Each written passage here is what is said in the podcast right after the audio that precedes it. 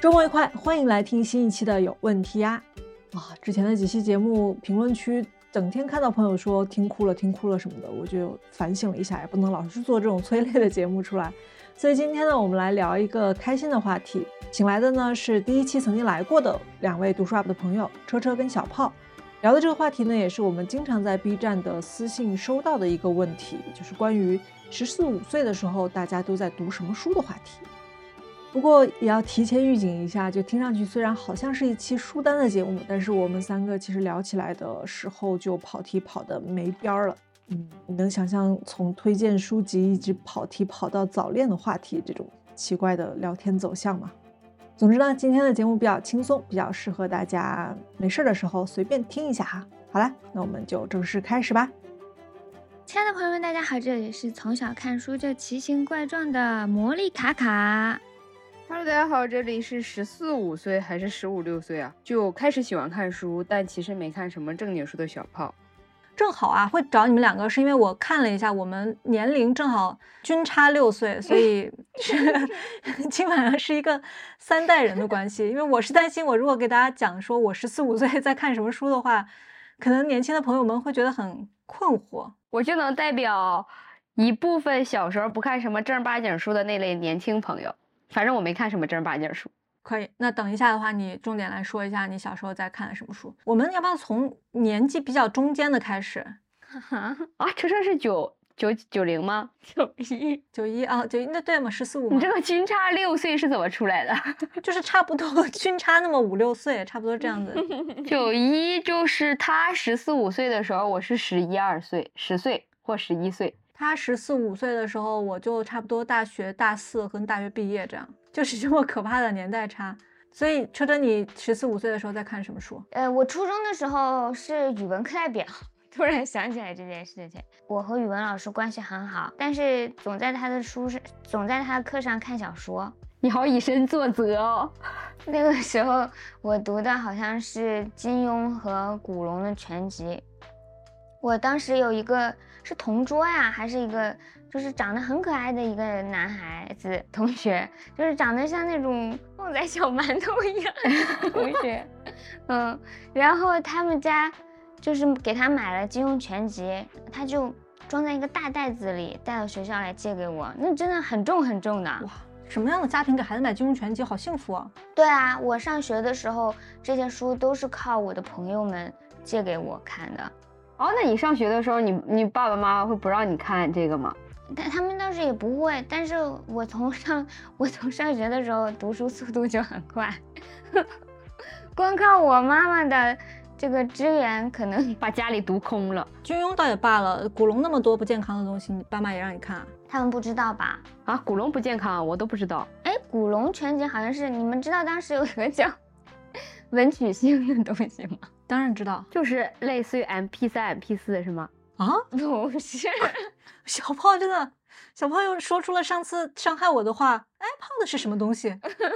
现在又说文曲星是类似 MP3 的东西吗？我可能就是单纯的因为家庭条件没有，就是家里没有人告诉我这个东西，没接触过。不，城市太小。就是如果你是我的同龄人的话，家庭条件再一般的话，也会知道文曲星。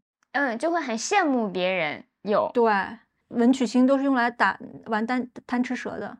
不对，是有一个武侠游戏在文曲星上面。那你的文曲星可能跟我的已经不是一代文曲星了。不是，我现在搜出来啊，这个东西叫文曲星，就是它可以查一些什么英文单词什么的，理论上是用来学英语的。这个我好像有一个，你这么一说我想起来了。我也用它来背英语单词，当时它是根据什么艾宾浩斯记忆法设计的，你就背了之后就会不忘之类的，但是其实没有任何鬼用。胡说八道，简直了！哦，那这个我有一个，我跟你说，但我不记得是我爸从哪弄的，就好像他也不是买的，就莫名其妙有一个，然后我有一天不小心给他做断了，然后我不敢告诉他，我对这个东西有记忆，就所以我不知道它叫文曲星，就大概在我知道它叫什么之前，我已经给它弄坏掉了，就屏幕和键盘部分分离了，然后我就把它藏起来，盖上，放在我们家一个角落里，然后再没有人问过我这个东西去哪儿。那你爸妈好粗心哦！如果我爸妈肯定不会放过我。但是我们家小时候没有人管我怎么学习，所以没有人发现这件事。我提到这个东西，主要就是说我当时都在用这个来看小说。啊，哇，你真的你的文曲星已经很先进了，还能用来看小说？不是，但是它屏幕就只有这么小的、啊，你就不停要翻页。当我上学的时候，我们同学用 MP3 那个小屏幕都可以看小说，就是不停的按。对啊，只要你想看，多小都能看。各位同学真的辛苦了。就是当时在那种条件下，大家还孜孜不倦的读书。现在就是我觉得你还是要说不让看，就你说你不准，还有什么躲在什么宿舍被窝里什么看的，不准这样看，大家就很想看。所以就是我这个金庸，至少是金庸吧，就是我武侠小说的知识很扎实的，而且，我前两天读那个田友飞老师的文化随笔，看到他这个用那种学术的角度、文化分析、文本细读的方式分析金庸小说的时候，我还想再读一遍。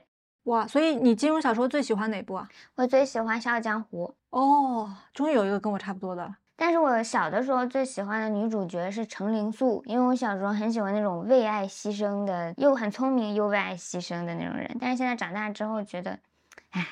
但金庸的女主角都算还可以了，没有就是像古龙的小说里面女主角都是那种工具人，都是那种被固定化被标签化的古龙女主角，就是花瓶类的人。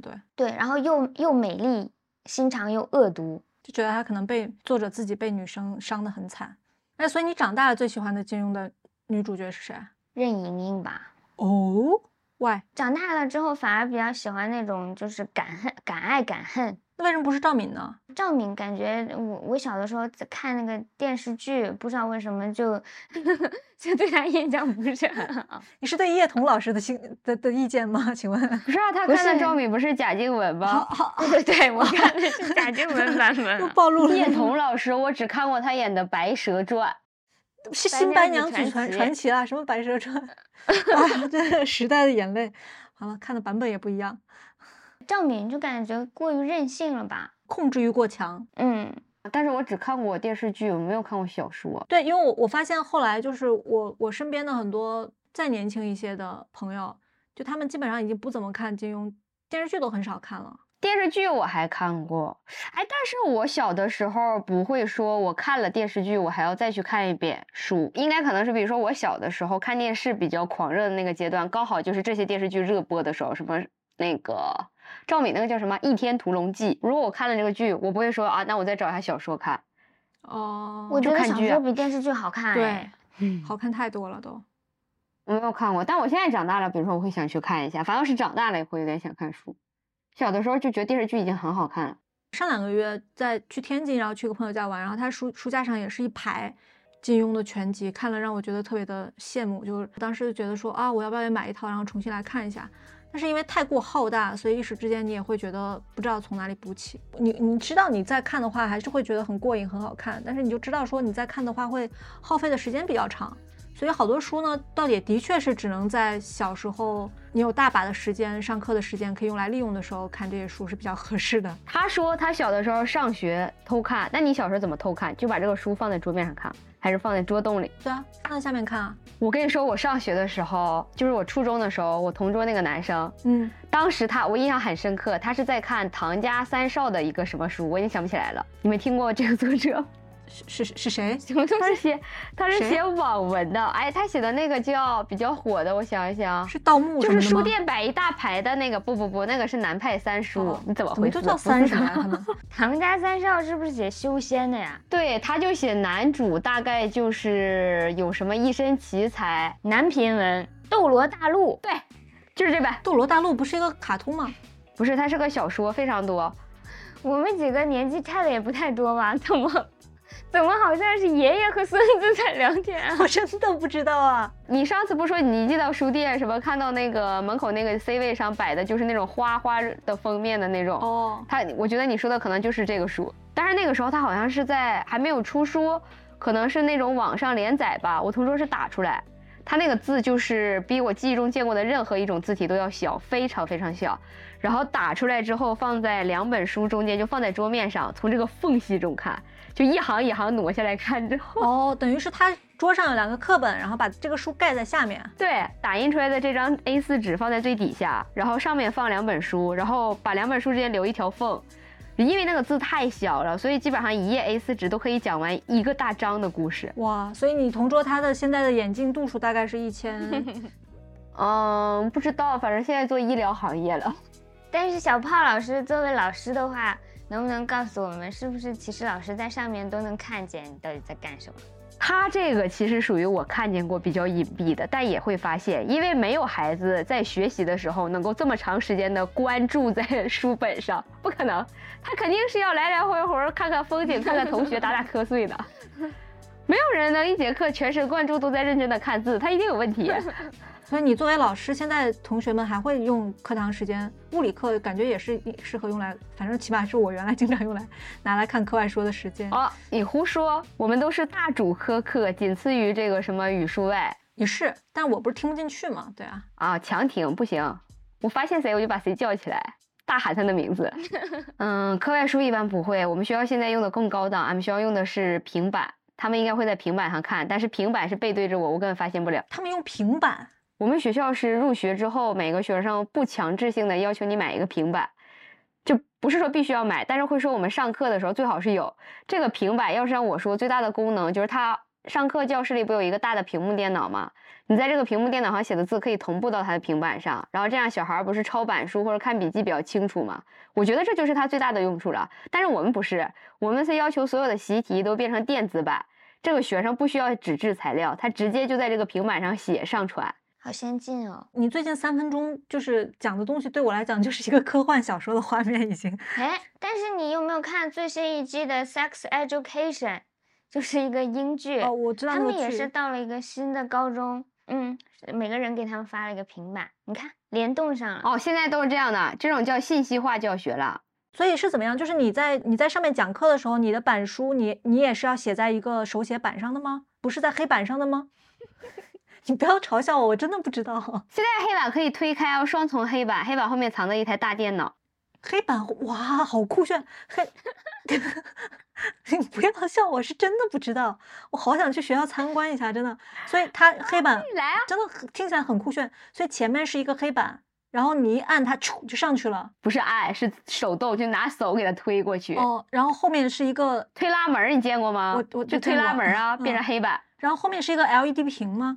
是的，然后是可以手写的。你只要下载一种高档的老师软件叫西沃白板，哦，然后你就可以在那个屏幕上手写。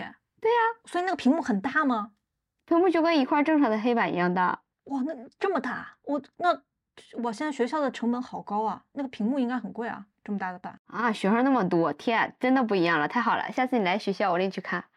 那你作为老师，我现在觉得会不会很孤单啊？讲课的时候感觉没有反馈，所有人都低着头。啊，不会的，可能因为我长得好看吧，他们还是会看我的。都好自信哦，你们这些人。因为这个没有普及，不是所有的学校都这样哦，所以大概率他初中养成的学习习惯还是会抬头看老师的，但是会有一些同学好像在看平板，然后经过我们多次发现，这个平板上就是可以通过一些神秘的方式上网下小说看。哇，学生很聪明的，就是学习的时候这个题怎么看都看不懂，但是你给他个平板，明明你自己都不知道如何能连到网，他就是可以连到网，然后登录出去把小说下回来看，很聪明的。反正现在就是这样，所以学生他就相当于也是，你像我们上学的时候用的是小屏幕，他们现在可能慢慢转向大一点的屏幕，也是，但是也都在偷看小说。算了，我们上学的时候老师的唯一的电子化的教具是投影，所以时代差很多了。啊，我们跑题了，再回来啊，车车还没有说完。就你14、15岁的时候，除了金庸的、古龙的小说之外，没有读什么更加感觉跟你现在的文学修养比较一致的书吗？那个时候我记得我初中看的，我觉得要更略胜一筹的就是张悦然老师的书了。哇，你那时候都有张悦然了？张悦然老师当时出了2本书，一本叫做《樱桃之远》，一本叫做《水仙已乘鲤鱼去》。这2本书里面都充满了那种病态的、脆弱的、忧伤的年轻女子，和一些莫名其妙的人发生一些复杂的关系。他们通常都是厌食啊，或者自残啊，这样做是不对的哦。这我从来没有看过他写的书。嗯，很复杂的，都是一些那种和一些年纪大的男子。真假？对，这。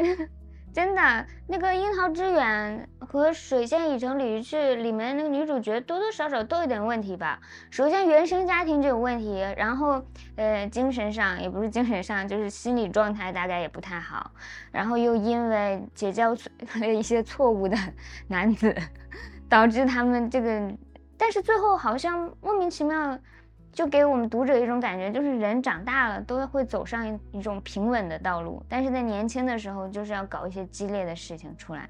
那当时年轻的你看了这些之后，这些作品都非常有效地帮助我提升了我的作文成绩。啊，真的啊？这跟作文成绩哪不挨着吧？这就是好学生啊，他看什么都可以学到东西。我在整个初中阶段都是一种非常浮华的文风，喜欢用一些美轮美奂这样的词语。所以你当时读这些他写的这些你刚才描述的这些故事情节的时候，年轻的你不会觉得啊，原来年轻就要这样子过，那么不如我也去重点找一些年纪比较大的男生来交往吧，这样？没有，当时我的人生主要还是要好好学习。你看他就是经典的取到了可能老师希望你学到的那部分东西，然后把那些大家希望你别学到的都泡掉了。我当时还有个笔友，我和这个笔友写了好长时间的信呢。现在的小朋友大概也不知道吧，我们那笔友都是那种忧伤的文风，交换一些这种青春期的苦恼。笔友是怎么认识？笔友其实就是现实中的朋友，只不过我们啊，笔友是现实中的朋友吗？不是这样的呀。就是我不喜欢和陌生人来往，我是一个 I 人嘛，我只和我自己的朋友通过写信来交流。但只是和朋友说话呀，写小纸条。我们要写信呢，我们的信都很厚的，现在我们家还有我当时写的信，不知道我妈有没有读过。所以你们在一个学校里边，然后你们是不同班还是不同年级？为什么约定要当笔友嘞？因为当时不知道为什么咱们差几岁，这差的这么多吗？我笔友都不是我们学校的，我确实也有笔友，我就没有笔友，我只有 QQ 好友。我当时每天要写的信好多的。所以你同时有很多个笔友吗？就是对啊，大家还有的是其实就在同一个班级，但是大家就会写信，过生日的时候也要写信。像我们这种比较固定的这种很长期的，我可能印象深刻的就是这一个。我家的抽屉里装了好多信哦。我的笔友都还是高中的时候，有几个长时间写信的笔友，有一个在厦门我记得。但是那个时候因为我高中之后已经有了互联网这种东西了，虽然那个时候还是拨号上网，还是第一日小胖露出了不解的眼神，你应该不知道那个是什么东西。但是最早我们上网就是要这样子才可以上得了网，就是然后我那个时候的笔友都是在论坛上面认识的，其实就是网友然后转成了笔友。我后来有一个笔友在厦门长时间写信，我还记得他最喜欢的动画是 X 战记。然后还有一个笔友在深圳，然后后来我去深圳读书了，我们就认识了，变成了线下的朋友，现在也还是好朋友。但是远程的笔友就是跟比车车这样子在一个学校里面的有一个好处，就是你真的会很期待，虽然你要花很多钱去买邮票。对，邮票这个东西可能小泡也没有怎么使用过，就是它是一种你在后面舔口水它就可以粘在信封上的东西。那你写过交换日记吗？没有，交换日记没写过，但是写过那种班级共创小说什么之类这种东西。交换日记就是每天都写自己发生的事吗？就是有同样一个本子，就是在你那一天，在我这一天。原来台湾有一个组合叫做锦绣二重唱，然后他们有一首歌就叫交换日记。确实这首歌我也听过，虽然我不太想承认。小泡露出了啊，那这个交换日记和你们两个人每天都写小纸条换一下有什么区别啊？我觉得交换日记比这个笔友要更亲密一些，这样你们俩就得一起选好一个本子。好亲密啊。交换来交换去，而且还在上面贴一些卡通的贴纸这样的。哦，很像重启人生里面那个东西。有些话可以说出来，有些话只能写进去，有时候当着大家的面说不出真情真意，写错字也很妙，乱涂鸦也很爆笑，把生活记录下来，我们来交换日记。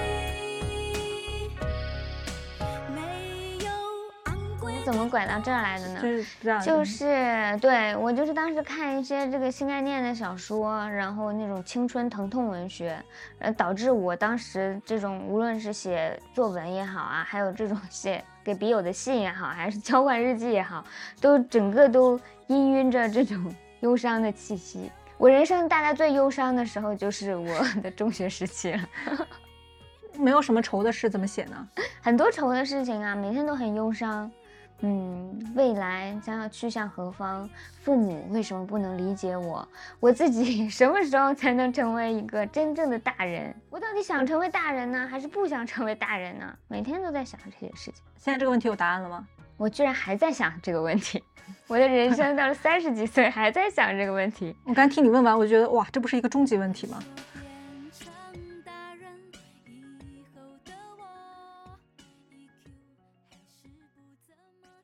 好吧，所以车车14、15岁的时候在读的书就是、这两个人真好不搭，金庸跟张悦然。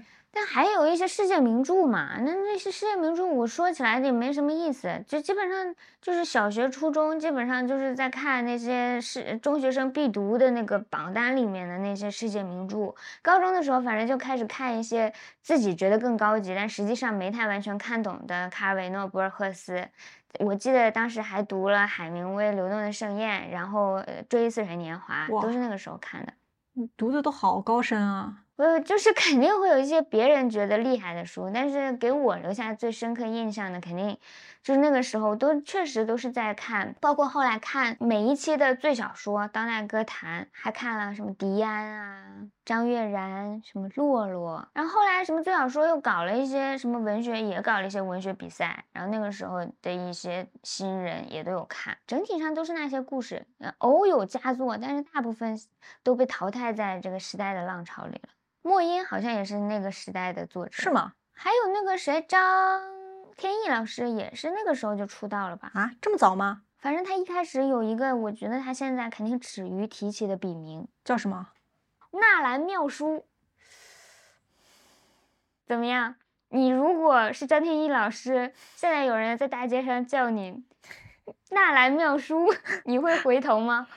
反正就大概是这样。我觉得还是很丰富啊，我觉得到你看跟我相差对6、7年之后，就马上有了这么多东西可以读，好让人羡慕。小胖你读的是不是跟车车有点类似啊？因为我觉得他说的一些就是我对大概你们差不多你那个年纪的人出生的人在年轻时候读书的一个刻板印象了。但是他之前说他看的就是大俗大雅，其实我想到的大俗比他这个得要俗太多。我初中非常喜欢郭敬明。好羞耻啊，说了我们要不然用它把它用那个丰饶之海第三部替代吧。丰饶之海第三部太好笑。他最近好像给自己起了一个笔名吧？对对对，叫顾晓生。好像是他编剧的一个还是他导演的一个什么剧，然后他用的是名字。对对对，他的一个剧。那郭敬明是他的本名啊，对吧？那这个名字挺像笔名的了已经。我们上学的时候喜欢韩寒和喜欢郭敬明都要打架，要吵起来，也吵不出来什么实质内容，大概就是会说你那个不好看，你这个不如我的怎么样，也吵不出来什么具体的内容，就是还会互相鄙视不喜欢那种，甚至抵制。比如说就到一种浪潮吧，我觉得那个时候就是你喜欢郭敬明你就不要去读韩寒，这样啊导致我初中从来没有看过韩寒。这一届的宝珀理想国有一本就是讲当时的那个新概念的那个什么哪一本，这叫狂热吧，就是整个都记录的都是当时的那个就是那个时期的一些事情，包括这种什么二王对立呀，就它基本上就是影射当时所有真实的人物。好看吗？你在录音频，你摇头，我怎么跟蛮有趣的。对那个时代，一边摇着头一边说蛮有趣的，你这个人能不能够真诚一点？不是，他就是对那个时代有感情的人看看还蛮有趣的，但是比如说如果完全不了解的话，他看这个书就没有什么乐趣所在的。我可能是现在在座的唯一一本郭敬明都没有看过的人。你一本也没有看过？我一本都没有看过。而且我还记得我看的第一本是就是改成电视剧，白敬亭演的那个夏至未至。对，而且我是跨度很大，我在看郭敬明之前我应该还在看儿童的那种，就比如说马小跳、皮皮鲁。然后我是因为什么，好像班里同学都在看吧，借来看，然后看夏至未至，然后突然就转到这一派了，就是青春文学派了。那当时是为什么呢？什么东西，他书里边有什么东西那么打动你，或者是一下吸引住了你吗？啊，不记得了，就是故事吧。因为你想，你如果之前看的都是儿童文学类，就是比较偏小孩子那种幻想，然后突然有一个人好像在写你身边的那种，但是他那个应该比我好像初中看的，还是比我当时的年龄要大一些，像高中左右的生活。我小时候非常想上高中，不知道为什么。你现在一直在高中了，你完成了你小时候的愿望，你锁定在高中了。我后来当高中老师，就是因为我觉得我高中太快乐了，太好玩了，然后所以他那个故事可能刚好契合了，就是我想要去到的那个时间点啊。然后再加上之前你可能看的就是小孩，什么罐头小人，郑渊洁写的那些，就是你把罐头一打开，里头发现有5个小人，从这个故事突然跳到了这个2个男生同时喜欢1个女生，这个一下就给我吸引过去，转过去了这个话题。所以我中间跳了好多。上学的时候，我只在这个寒暑假老师要求必须要看文学名著的时候，我才看文学名著。然后那段时间就开始看郭敬明了。郭敬明好像所有的书我都看过。你最喜欢那本？所以我最喜欢《绝技》了。但是他没有写完吧？是改编成电影的那个吗？就是那个很雷人的那个。但是我感觉好像和《绝技》又不太一样，它每本都蛮好看的，但是你到现在也这么觉得？我感觉好像到现在没有记忆了。但是《夏至未至》我觉得很好看，当时就一下子觉得哇，太好看了，好看到后面大家说韩寒好看，我就是因为站这个队伍绝对不去看韩寒一眼。我现在也一本韩寒没有读过，我也一本韩寒都没有读过啊，因为我不喜欢他这个类型的男生。他这个类型的男生属于哪个类型的男生？就是我从小就特别讨厌那种，就是自以为是，自己觉得自己很厉害的那种男生。所以郭敬明不是那种觉得自己很厉害的男生吗？郭敬明我可能没有把他瞎说什么，你好恶毒啊！真的，我们最近我同事经常说黎潇，你有点太会骂了。天哪，这种话都说了出来。那个薇娅老师，请问你看过《小时代》的电影吗？我看过第一部，然后我当时就觉得哇塞，这不就是个 PPT 吗？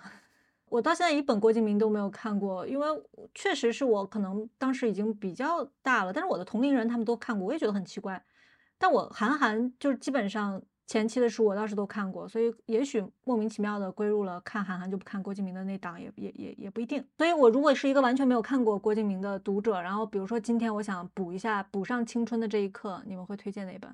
你别看了，哪本也别看，这个时候的你别看了，不适合这个年龄了。我觉得就算我小的时候很喜欢他，你现在让我重新看我也不会看了。我去年把家里有一些书收出来，因为我妈让我把家里的书柜速清空，我就把一些我觉得还可以值得留下来的书带回我现在住的地方了，就有郭敬明。然后那天收拾书架，我打开了看2眼，我就你们还会觉得说他的书还适合现在的，就是他会有那种时代感，就是现在的年轻人看也看不进去，还是说还会有你相同的感觉，就是忽然讲了2个男孩追一个女孩的故事。我觉得他现在的小孩如果看的话，应该还是会觉得韩寒或郭敬明好看的。他就是针对了这个年龄。真的吗？这我还挺好奇的。他写的基本上就是要么是高中的这种青涩的爱情吧，差不多。要不然薇娅老师试一下呢？不是，我现在我一颗苍老的心肯定看不了，但是我就很好奇现在的14、15岁的年轻的朋友会不会看，还会觉得就算是青春文学，他青春文学有没有能够穿越时间的力量？毕竟你现在对吧，都已经是低头写电脑的这种写平板的这样子的校园生活了，跟我们原来可能也不一定一样吧，就它里边可能会有一些时代感，一些朴素的东西嘛。而且我上初中的时候我还看过很多就是言情小说，在书店里站着看那种，比如说你们看过《泡沫之夏》那个作者啊，明晓溪，对啊，我上学的时候也很喜欢他。你看李无涯完全没听过这个人。我初高中也在看言情小说，但是我看言情小说都是什么张小娴之类的。你的那一派我也看过。你还真是兼容并包啊。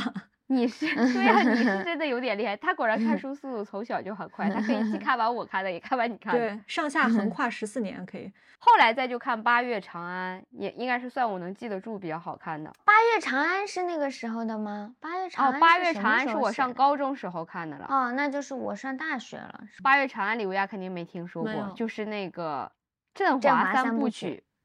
你们上次好像有说，我也没听过。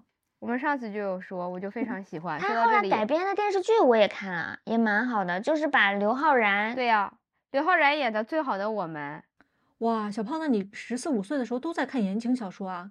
跟你现在的人设真的是，我现在可能就是因为那个时候看太多了。我现在想想，我小的时候初高中还是会看言情小说边看边哭的人。我天，现在呢？你的恋爱脑就在初高中的时候都已经被透支完了吗？现在我只会因为这个小动物受苦。我现在看电影就是那种很容易哭的电影我都不怎么哭，除非它这个里头涉及到这种什么小动物跟猫狗相关的这一项的催泪的我才会哭，跟人相关的我都很麻木，无所谓。对的，可能还是个阶段吧。真的，我小时候非常喜欢看言情小说，看好多。所以你们说14、15岁的时候我就说啊，那我看的这些都不值得推荐啊。我小时候还看龙族，你知道龙族吗？当时被称为什么中国版的哈利波特。车车看过吗？车车又看过。男频我都不太看。然后再就是最小说，我有初中应该有一段时间嘛，每期都买，但是我小时候就囤书了，其实我根本没有看完，可能就翻一翻。然后但是我强迫症一定要给他们每期都买，不间断的摆在一起，一直到我高中住校将这个习惯打破了。所以你初高中的时候都在看言情小说，那你有早恋吗？有啊。所以果然是有影响的嘛。刚想说反一下直觉、啊、我高中的时候写信，就是跟我谈的第一个男朋友，我们俩写了好多信，我们俩甚至同班同学。但是我上高中的时候我们学习任务也不是说任务很重，而是你每天很忙，时间给你安排的很满，就是到这个时间该干什么，所以就是同班也没有办法一直说话之类的，所以就还会写信。然后我们住校嘛，就是会在回宿舍之前换一下啊，也是毕业以后有满满的一大包。我甚至把这一大包信带去上大学了，因为我在上大学的时候，就刚上大学的时候还没有分开。嗯，但是后来我大学毕业的时候，我就在想不能老这样，不知道为什么当时想一想还是把那包信扔了，很奇怪。啊，存下来多好啊。对啊，现在会觉得存下来挺好的。但是我当时大学毕业的时候，好像大学毕业之前又有一段时间有联系吧，就是有联系，但是你又不能和好，没有这个就想断了这个念头，我直接就是毕业给扔掉。我现在想想真是挺极端的，我大学毕业的时候也挺好玩的。请问车车老师，你又在笑什么？我觉得我们今天这个播客的走向和书没关系，就是没聊什么正八经内容。而且我现在就是因为我上学的时候有早恋，所以我学生现在如果问到，就或者我们老师有的时候在讨论说早恋会不会影响学习成绩，我说一点也不影响。我早恋以后成绩突飞猛进，甚至辅导对方学习。那也没辅导到跟你考入同一个大学啊。啊，那没辅导进去，他不如我。现在中学生其实挺有意思的，就是他们已经不能叫早恋了，就高中谈一个对象已经算稀有。哦，现在什么时候算早恋啊？小学吧。什么呀？我跟你说，你别觉得震惊。现在小学谈恋爱就才算早恋，初中已经算正常，高中基本上谈个2、3个，就是已经数量远超我们啊。咱们之和吧，我都觉得。不是都很忙了吗？现在孩子不是一个个都很卷的吗？我不理解。我跟你说，不是很累吗？不打我今天感觉我讲的每一个都打破了你无涯想象中的学校生活。真的，我还觉得我那天在想，哇，现在孩子都好累，估计都没有时间谈恋爱了。结果你跟我说他们从小学就开始谈。哦，他们从小学就谈了，然后现在高中也谈。小学那个不叫谈恋爱吧？小学那个就是两小无猜那样子，就是关系好吧。那初中肯定算谈了吧？反正高中肯定算谈了，高中就他们把该干的都干完了。什么玩意儿啊？你跟我说什么呢？真的，我最近知道太多学生八卦了。你一个物理老师为什么会知道学生的八卦？我学生好多八卦我根本不想知道。我说我知道这个八卦，就是这个大瓜，当我知道之后我没法上课直视这个孩子了。比如呢？你他已经不能叫孩子了。你讲一个啊、哦，不行，太可怕了，我怕我们这个腾讯会议被封掉。哦，要多乱有多乱，现在很可怕。但是现在小孩不会因为，反正现在学校的老师也不会说像我们当时上学那样制止他，大概就是会说你好好谈。我甚至之前我咨询过一个老班主任，因为去年有段时间我可能要当班主任了，我就咨询了好多问题。那个老班主任说他班当时有学生谈恋爱，他就会跟那个男生说你俩谈可以，但是高中毕业之前不准分手啊！我说哇，因为分手比较影响学习。对，其实你好好谈的时候完全不影响学习、哦、只有吵架才会影响学习。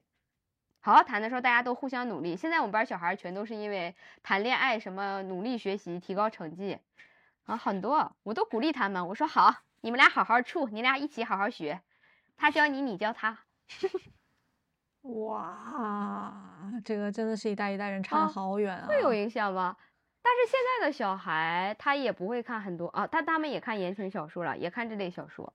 他们看的言情小说都是谁写的啦？都看网文了吧，对吧？对，而且他们现在看的就是什么 BL 比较多。我也不太理解为什么这个风潮一下就起了，就是很热。我上学的时候就是同学都在看 BL 了啊，真的？嗯，那我上学的时候没有记忆啊。主要是你看的没有车车多，车车是什么都看。我不太看，就是我也看了一些。这个之前我们还给这个吴雅老师推荐了一本那个什么《异旅人》。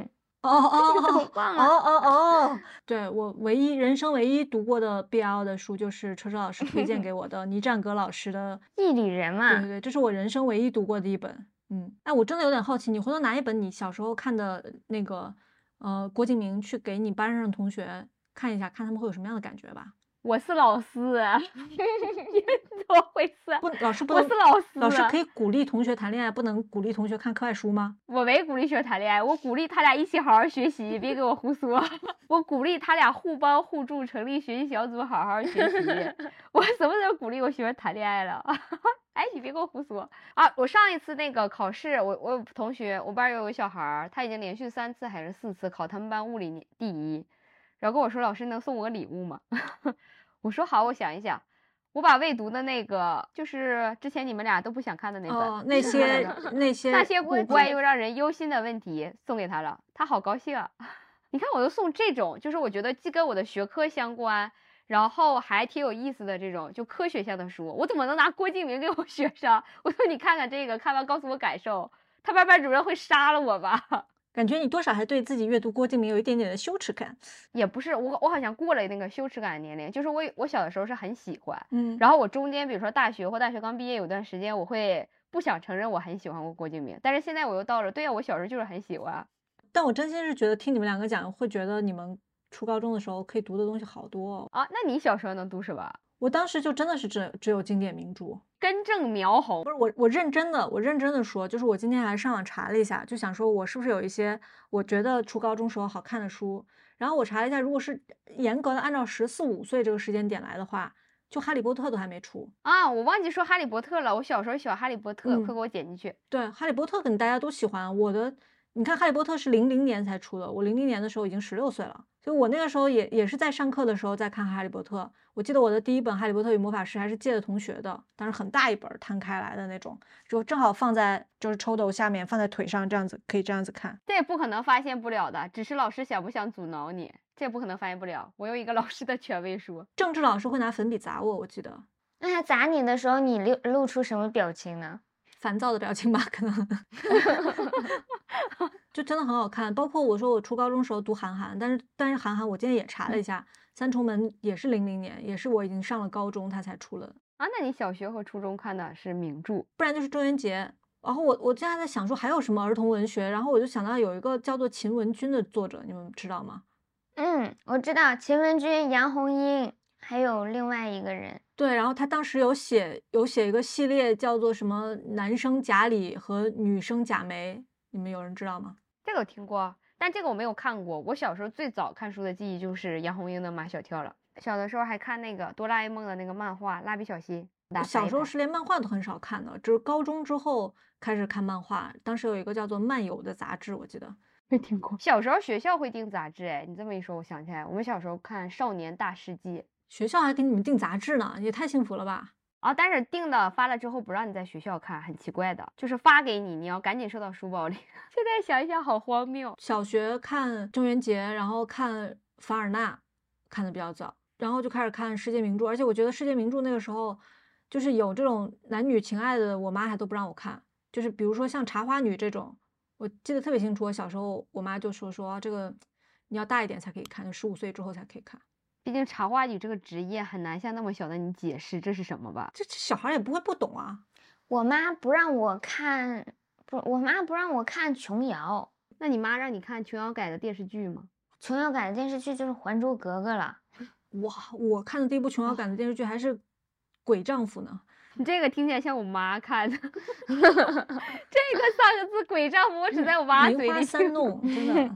哎，那你们小时候看名著会看4大名著吗？就是中国的看了，我小时候看过《水浒传》跟《三国演义》，是那个时候看的。我小的时候拿到之后，我最想看的就是《红楼梦》，我不知道为什么，我就觉得这本好像很好看。但是我就在第一章他介绍石头那里卡过很多次。我们家那个《红楼梦》非常好笑，它第一页充满了 P1 我一打开我就想笑，全是 P1， 当时就一个字一个字查，大概查完一页我的耐心已经抹掉了，我不想看了。我看的第一部是《水浒传》，而且还是从图书馆借的。我记得我当时觉得好好看啊！我看的第一本好像也是《水浒传》，但是我看《水浒传》好像是因为考试要考，不知道是不是因为我学校的问题，还是我没有印象了。我们那个年代从来没有老师说有什么必读书目，或者是要读经典名著、课外读物，然后我也没有我爸妈建议我读过任何一本书，全部都是主动在读。哦，但我小的时候中考。高考我不记得了，但中考一定是有名著题的，就是每个学期应该会有一本书。反正我记得水浒传、和西游记都是考试的那个书，他就会突然抽出来一个说什么在哪一回里这个人物发生了什么事。哇，那你们这个就已经非常素质教育了。我们那个年代考试的时候是不会考任何超出课本之外的东西的啊。但是我不得不说，我们当时那个就是这些东西都是在放假的时候，让你在寒暑假把这本书读完，然后开学之后是直接做题的。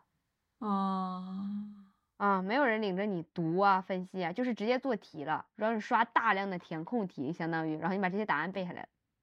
所以有的人完全没有看过这个书，他也能答那些题，就最后还是应试教育那套就是了。但是现在不是哦，现在我这次出差听我的同事讲，他小孩是高中生嘛，然后说他的考试题里面分析刘姥姥这个进大观园在《红楼梦》里面起到什么作用和意义。这个情节这么深啊、哦！但这个也不会是有答案吗？他们小孩每天都在背各种东西，但是他儿子就写没有意义，儿子写没有意义，人生的一切都没有什么意义。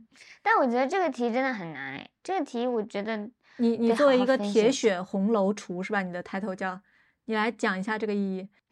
我不分析，我觉得我都讨厌过分阐释。和过分解读、考试不行，考试一定要你阐释跟解读啊！你们小时候读过觉得最好看的名著是什么？《基督山伯爵》啊，咱们两个喜欢的类型完全不同。我小时候最喜欢的是《鲁滨逊漂流记》啊，那我们《鲁滨逊漂流记》有什么好看的？好好看，我就喜欢他在那个船里头扒拉出来一些东西，然后拿回家去改造。那你说，我肯定是《简爱》啊。你小时候就最喜欢简爱？小时候为什么喜欢简爱啊？你小时候已经到达我大学水准了。不，我只不过是我的爱好从小到大都是一以贯之的，像《基督山伯爵》《鲁滨逊漂流记》《儒勒·凡尔纳》都是我从小就不喜欢看的类型。我不喜欢看任何男频向的东西。什么鬼？这怎么就男频向了？请问？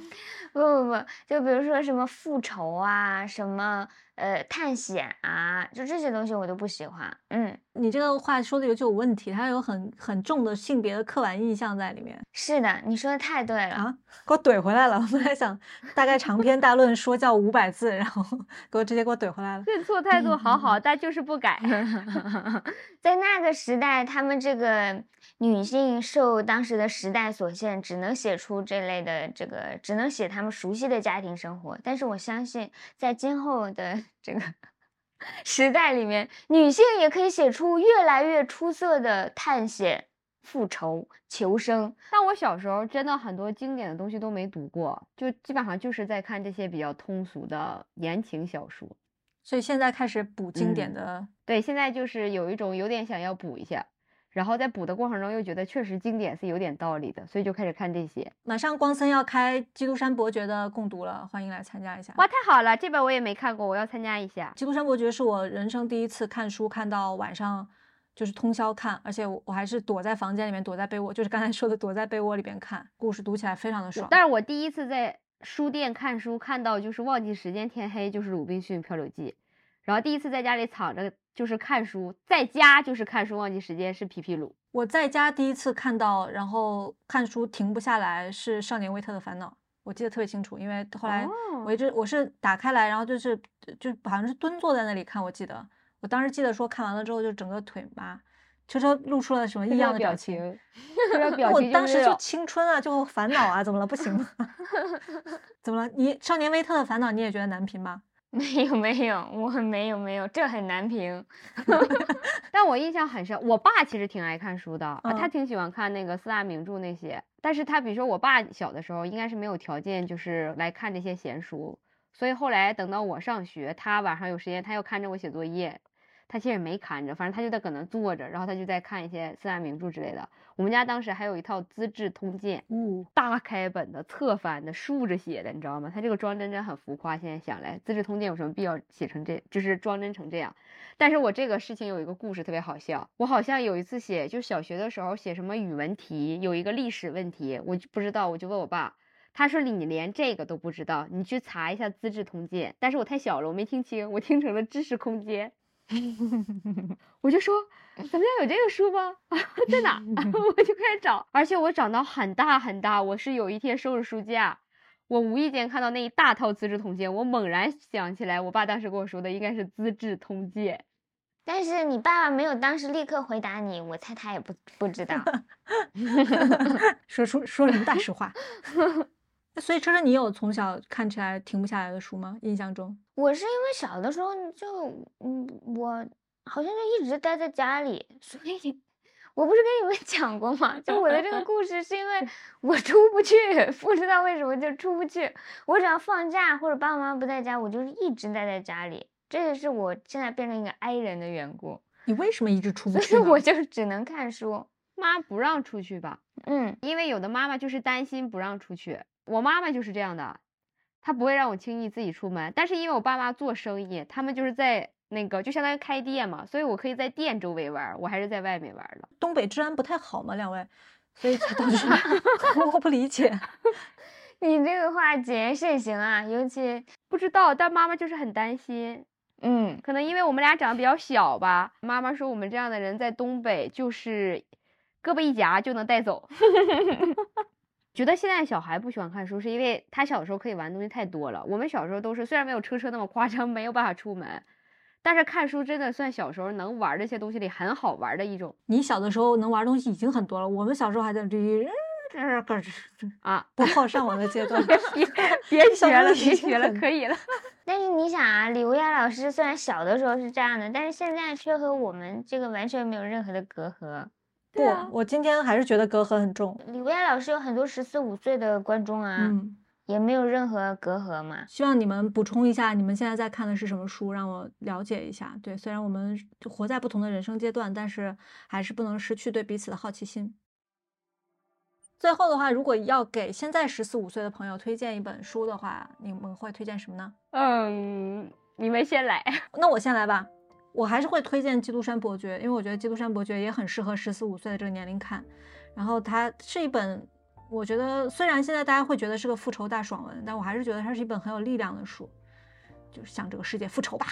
对，这次共读我参加一下，但是还是没有什么，不知道该推荐什么给14、15岁的小孩。车车推荐什么？我紧急的想了一下，我觉得14、15岁的同学，可以读一下王尔德，这样可以提高你的这个语文作文水平。他的那个文风吧，你偶尔摘抄几句还是可以用在你的作文里面的，比较华丽，对吧？对。然后还有我现在突然出现在脑海里的，也是那个乌鸦老师做过视频的，鄙人也做过视频的《夜航西飞》啊，觉得这个会有一种。让你感觉到世界并不只是你眼前的这一点点，它其实是非常辽阔的，然后你可以做很多你以为你做不到的事情，别人认为你做不到的事情，其实都是可以的。你想象一下，你一个人开着飞机穿过夜晚的非洲大地的上空，其实是一个很广袤辽阔的这种感觉。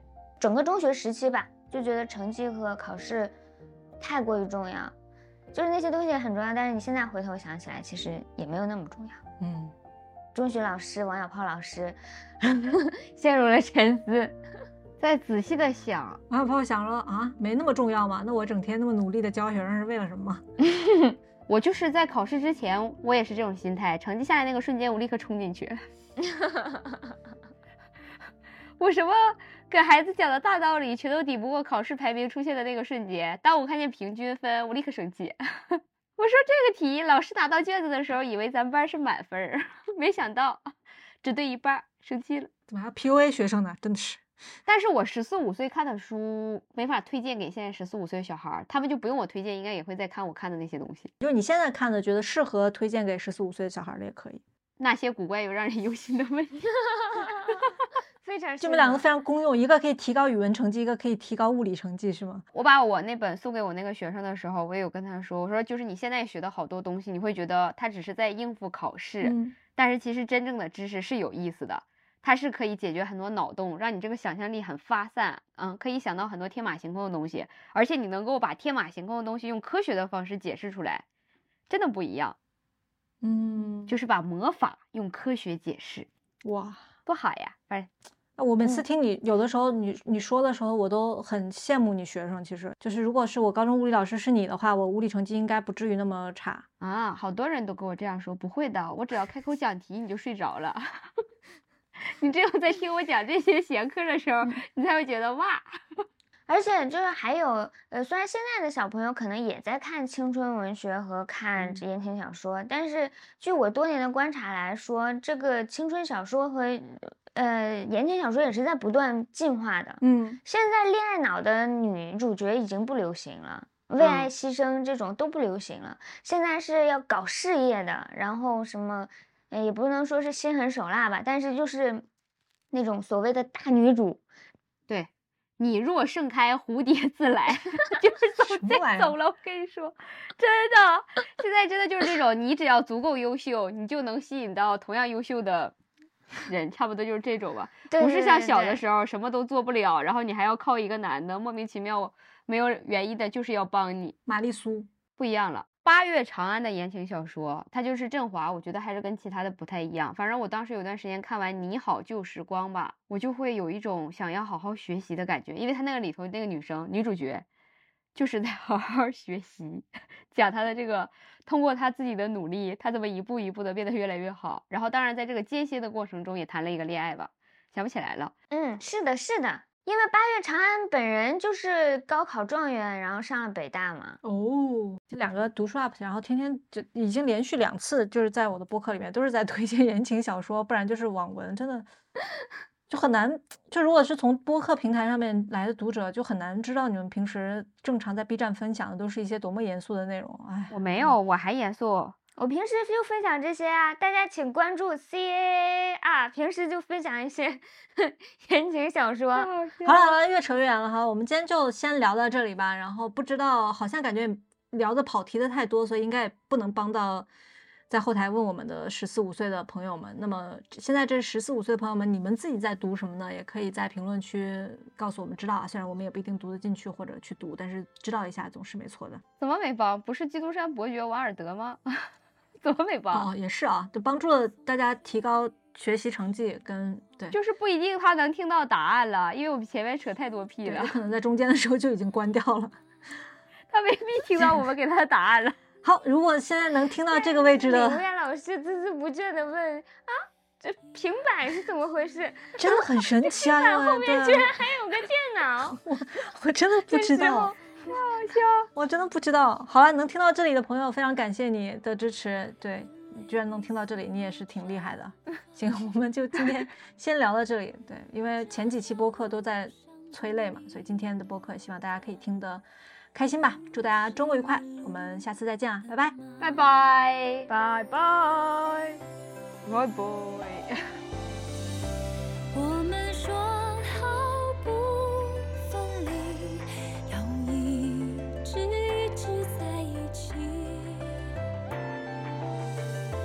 就算